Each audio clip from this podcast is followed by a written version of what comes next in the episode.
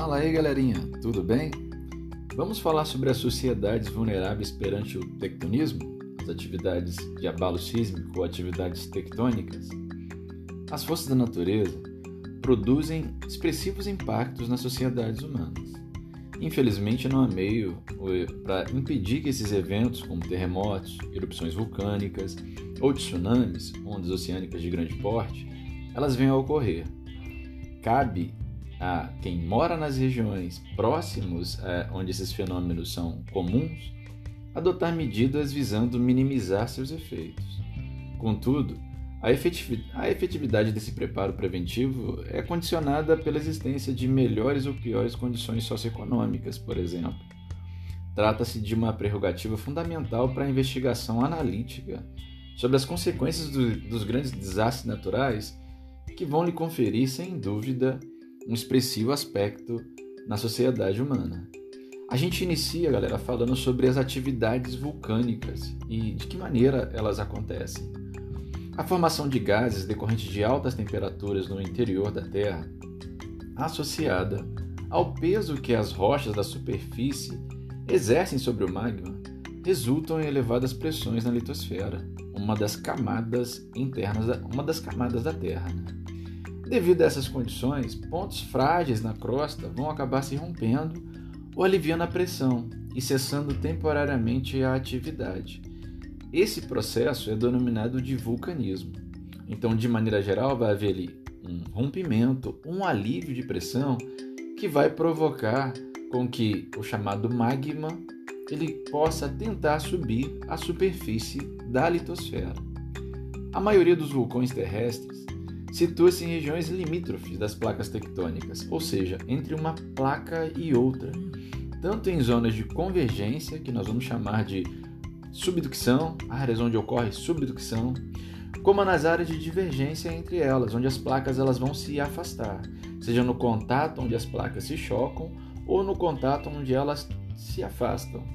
A maior concentração ocorre na fronteira das, da placa do Pacífico, numa região que a gente chama de círculo o Anel de Fogo do Pacífico. Estima-se que aproximadamente 3 em cada 4 erupções vulcânicas no mundo ocorram ali, em algum de seus mais de 400 vulcões ativos. De acordo com a National Geographic, existem nessa região do Anel de Fogo do Pacífico, ou Círculo de Fogo do Pacífico, cerca de 452 vulcões ativos hoje por dentro dos vulcões, galera. As temperaturas elevadas e a pressão existente na crosta terrestre, entre a, a crosta e o manto, contribuem para a formação do magma, que é um material composto por rochas parcialmente fundidas. Ela pode acumular-se em pontos da crosta terrestre e, e, e na parte superior do manto, em profundidades que raramente ultrapassam 20 quilômetros formando o que nós chamamos de câmaras magmáticas, de onde, sob determinadas condições que provocam a elevação da, da pressão interna, pode ser expelido para o exterior da crosta, para a superfície dela. Esse processo chamado de extrusão, onde esse material que está no interior da Terra ele tem força para poder sair à litosfera e ocorre por meio da cratera ou das chaminés no dentro de um vulcão que possibilitam que o magma atinja a superfície. Junto com a lava, que é esse manto, que quando ele chega à superfície a gente vai mudar o nome dele para lava, junto com ela são expelidos muitos gases e os chamados piroclastos. O que, que são os piroclastos?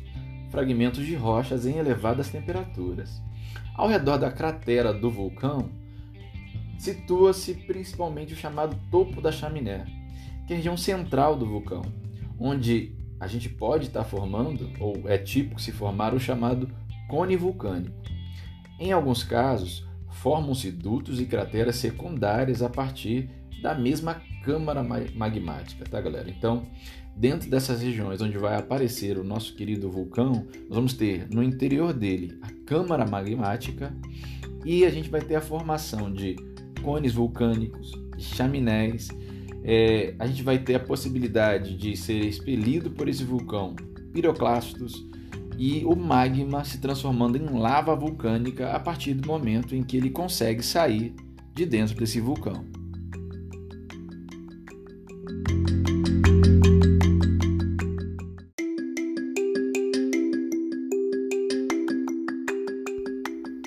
Gente, a câmara magmática ela pode explodir.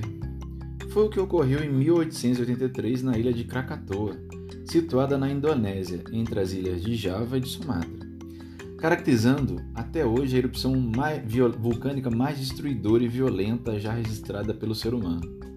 Algumas das consequências dessa grande explosão magmática relacionada a esse vulcão.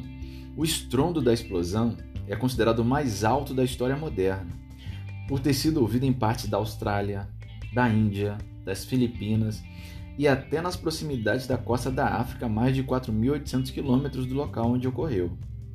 Dois terços da ilha onde ficava o vulcão simplesmente desapareceram. Os tsunamis produzidos pela explosão atingiram diversos litorais no Oceano Índico e no Oceano Pacífico. A explosão lançou na atmosfera uma quantidade tão grande de cinzas vulcânicas que o clima global ficou alterado por anos seguintes. E a explosão provocou nada mais nada menos do que 36 mil mortes. Depois de algumas décadas, surgiu no local outra cratera vulcânica, formando uma pequena ilha ao seu redor. Os nativos chamam, ou, ou começaram a chamar a partir de então, aquele vulcão de Anak Krakatoa, ou Filho de Krakatoa. Até hoje o Krakatoa ele traz para a gente uma situação de muito risco. É um dos vulcões mais ativos do mundo e o Anak Krakatoa tem constantemente nos últimos anos, nos últimos anos apresentado problemas relacionados à atividade vulcânica constante.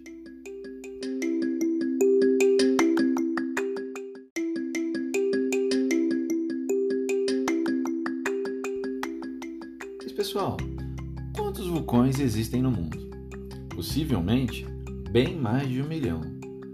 Mas não é tão simples responder essa questão, porque eles podem ser contados levando em consideração cada um dos cones vulcânicos de maneira isolada, mesmo que se originem de uma mesma câmara magmática, mas também algumas fontes consideram a existência de conjuntos, dos quais a gente pode reunir tanto diversos cones vulcânicos de origem similar, chamados de edifícios vulcânicos, quanto conjuntos de edifícios vulcânicos, conhecido como campos vulcânicos. Então, determinar precisamente a quantidade de vulcões que existem no mundo não é uma tarefa fácil. Quanto à atividade, os vulcões podem ser classificados em ativos, que são aqueles que estão em constante processo de é, expelir é, magma, lava ou fumaça, eles estão constantemente chamando a atenção da comunidade geológica mundial. Os dormentes, que já apresentam algum bom tempo sem nenhuma atividade relevante, e os chamados extintos. É claro que a utilização dessas classificações é um pouco controversa, por dois motivos. Primeiro, porque a elevação da pressão dentro das câmaras magmáticas muitas vezes ocorre sem que haja sinais perceptíveis na superfície. E porque a atividade vulcânica deve ser considerada a partir do tempo geológico e não do tempo histórico. A irregularidade nos períodos decorridos entre as erupções, que podem chegar até milhões de anos, e na duração destas, que podem chegar a alguns milhares de anos, dificulta de maneira geral a precisão da classificação entre vulcões ativos, dormentes e extintos. Há muitos perigos associados ao vulcanismo. As erupções vulcânicas comumente trazem uma série de transtornos que vão muito além da tradicional destruição de áreas atingidas pelo derrame de lavas e de explosões, como aquelas ocorridas no Krakatoa, que podem gerar muitas vezes terremotos e inclusive tsunamis, né? que são as ondas gigantes que infelizmente de vez em quando a gente observa, principalmente na região do Anel de Fogo do Pacífico. Das chaminés de um vulcão são projetados milhares de piroclastos que podem alcançar grande altura antes de atingirem com violência regiões circunvizinhas, provocando incêndios e outros fenômenos complicados para as sociedades.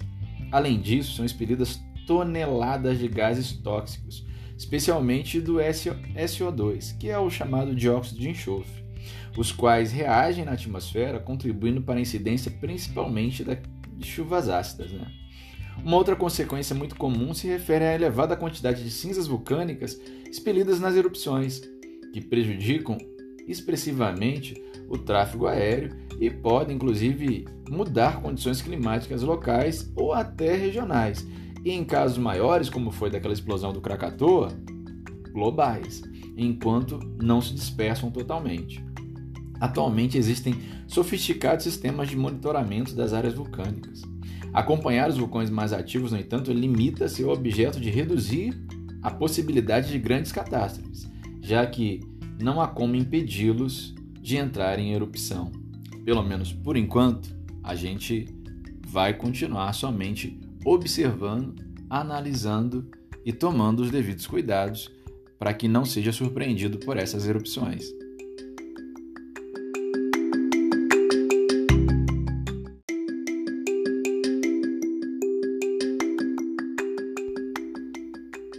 E o vulcanismo no Brasil? Embora não haja qualquer atividade vulcânica no Brasil já há alguns milhões de anos, as marcas dos eventos associados ao vulcanismo ainda estão presentes no nosso dia a dia. Na era Mesozoica, ocorreram grandes derrames de magma sobre extensas regiões do território brasileiro, entre os atuais estados de Goiás e do Rio Grande do Sul, incluindo também alguns territórios que pertencem hoje à Argentina e ao Paraguai. Uma das consequências mais é, importantes foi a formação desse evento, foi a formação principalmente nas porções oeste dos estados de São Paulo e do Paraná, de um dos tipos de solo mais férteis do planeta, de coloração avermelhada que a gente comumente chama de terra roxa. Esse nome foi atribuído pelos italianos, pois rossa em italiano significa vermelha. Nessa região também se verifica a presença de diversas instâncias de águas termais. Os últimos derrames de lava no território brasileiro ocorreram entre 1 milhão e meio e 2 milhões e meio de anos atrás, formando aqui para a gente alguns territórios e arquipélagos marítimos, como é o caso de Trindade, Martim Vaz, Fernando de Noronha, os Penedos de São Pedro e de São Paulo. Professor, e esse poder destrutivo dos terremotos? A gente, como que a gente fala sobre ele, onde ele ocorre? A gente trabalha com dois conceitos para definir a localização de um terremoto de um, de um abalo sísmico. A gente fala de hipocentro e de epicentro. O que seria o hipocentro? É o local exato no interior da Terra onde ocorreu a reacomodação e a liberação de energia. Pode estar situado em maior ou menor profundidade. Então, em si, o hipocentro é da onde de fato há liberação de energia pelo toque de duas placas tectônicas diferentes. E o epicentro? Ele é situado na parte é, superfície imediatamente acima do, do hipocentro.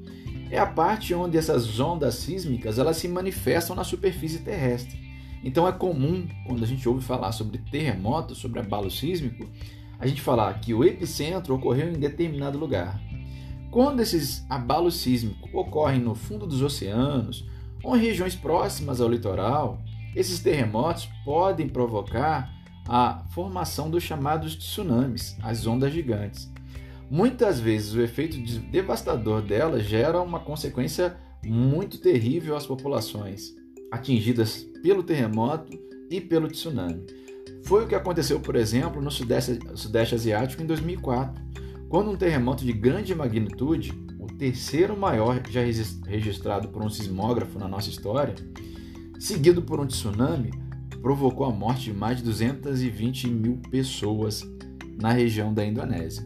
Pessoal, tem um filme que fala sobre isso e é bacana até dar essa dica para vocês. O filme chama O Impossível de 2012. Ele vai retratar alguns eventos relacionados a esse grande tremor de terra e esse tsunami provocado por esse tremor em 2004 lá no Sudeste Asiático.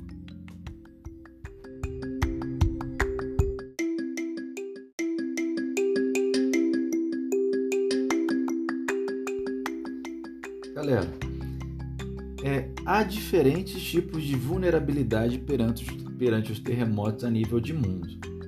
Se a gente olhar de acordo com o nível econômico que os países têm, você vai ver que países que são afetados por terremotos, eles vão ter características de consequências diferentes para esse tremor de terra ou abalo sísmico é, em seu espaço territorial. Você quer ver exemplo? O Japão, ele é situado num lugar de elevado risco e já enfrentou grandes terremotos e tsunamis, o último, inclusive, grande tsunami em 2011, que acabou atingindo é, Fukushima, atingiu uma região onde você tinha você tem, na verdade, uma usina nuclear que trouxe inclusive preocupação para o mundo. O país ele é uma referência em medidas preventivas eficazes para minimizar o número de vítimas de danos materiais relacionados a terremotos e tsunamis. Elas vão, essas medidas vão desde desenvolvimento de técnicas de construção, colocando inclusive grandes molas nas estruturas internas de grandes edifícios, que tornam as edificações mais resistentes aos tremores, até a treinamento da população e das equipes de socorro.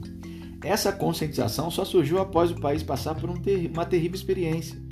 Em 1923, um grande terremoto matou 142 mil pessoas em Tóquio, a maioria vítimas de incêndio que devastaram a cidade após o tremor, pois os bombeiros não tinham como chegar para combater as chamas aonde você tinha os locais mais atingidos. Por outro lado, países mais pobres, com condições de vida piores, eles acabam enfrentando diferentes problemas do setor de infraestrutura e, é claro, causa à população. Um grande exemplo disso foi, que, foi um terremoto que a gente teve há pouco tempo atrás, em 2010, de magnitude 7, que atingiu o Haiti, o país mais pobre da América, do continente americano. Calcula-se que mais da metade das edificações da capital, da cidade de Porto Príncipe, foram destruídas.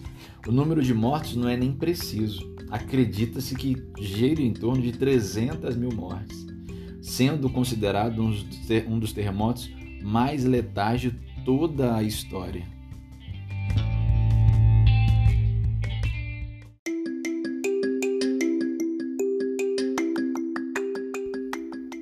Mas, professor, e o Brasil? Como são as atividades sísmicas no território brasileiro? A localização tectônica do território brasileiro é privilegiada, pelo menos isso, né, galera? O país encontra-se na porção central da placa sul-americana, ou seja, afastado das zonas de contato, onde as placas tectônicas elas vão ter a sua dinâmica que vai gerar principalmente muita atividade vulcânica e atividade tectônica como tremores de terra áreas que são realmente as que representam o maior risco para a humanidade. Isso confere ao Brasil expressiva estabilidade sísmica. No entanto, a gente não pode se enganar. Grande parte do território brasileiro está situado sobre terrenos da era pré-cambriana, muito antigos, que possuem falhas em sua estrutura interna. Portanto, são comuns abalos sísmicos de menor magnitude, resultantes, por exemplo, de reacomodação de terrenos onde você tem falhamentos na crosta.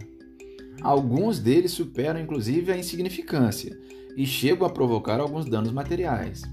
O mais forte terremoto já registrado no território brasileiro ocorreu em 1955, ou seja, no século XX, no município mato-grossense chamado de Porto dos Gaúchos. Chegou a atingir 6,2 graus na escala Richter. Então, a atividade sísmica no Brasil? Sim, só que a maioria delas de pequena relevância e elas estão associadas normalmente ao fato dos terrenos no Brasil serem da era pré-cambriana e apresentarem falhas no seu interior, o que faz que sejam pequenas as destruições provocadas ou as consequências provocadas por, tremor de terra no território brasileiro.